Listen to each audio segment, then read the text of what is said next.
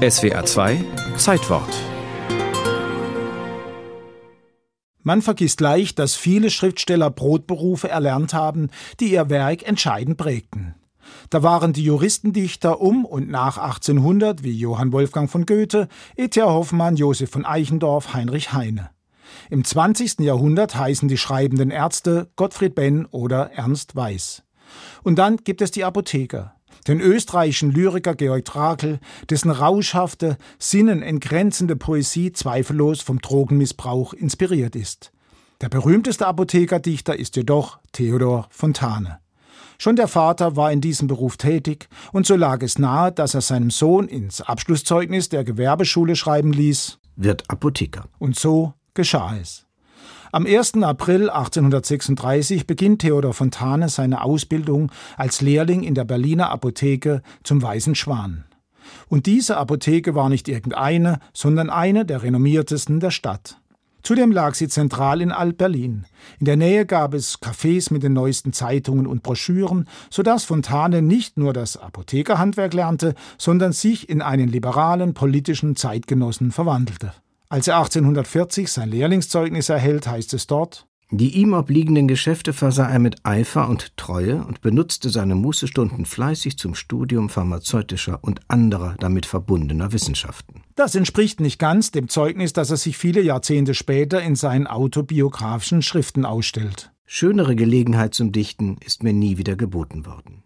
Die nebenherlaufende, durchaus mechanische Beschäftigung, die Stille, und dann wieder das Auffahren, wenn ich von der Eintönigkeit eben schläfrig zu werden anfing. Alles war geradezu ideal. Einmal Dichter, immer Dichter. So hätten die Dichter es gerne. Aber es gab noch einen weiteren Grund, der Fontane dazu brachte, seinen Brotberuf herunterzuspielen oder gar zu verleugnen. Dahinter steckte nämlich die Scham über ein Scheitern. Der Vater hatte schon früh seine erste Apotheke verloren. Er war spielsüchtig. Neuruppin, Swinemünde, Mühlberg. Immer wieder konnten die Schulden durch den Verkauf der Immobilien getilgt werden. Aber irgendwann war Schluss. Am 5. Oktober 1849 schreibt Fontane Der Bankrott bricht herein. Jetzt kann niemand mehr helfen. Ich habe von Haus sehr trübe Nachrichten, die wenig geeignet sind, mich frei und froh in die Zukunft blicken zu lassen. Damit war die Perspektive, eine eigene Apotheke zu erwerben, um die wachsende Familie ernähren zu können, erledigt.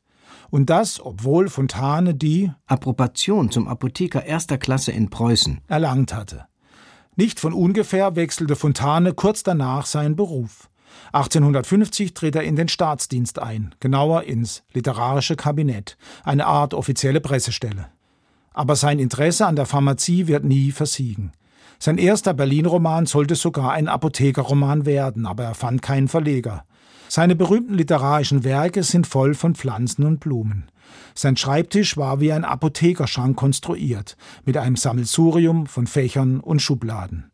Und auch sein poetisches Verfahren könnte man einen chemischen Realismus nennen.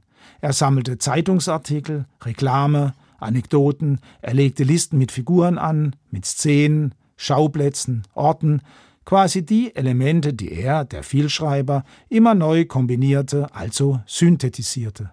Und zuletzt ging das intime Wissen des Apothekers Theodor Fontane mit seiner vielfach weiblichen Kundschaft ein in die zahllosen, komplexen Frauenporträts, mit denen er in der deutschen Literatur berühmt wurde.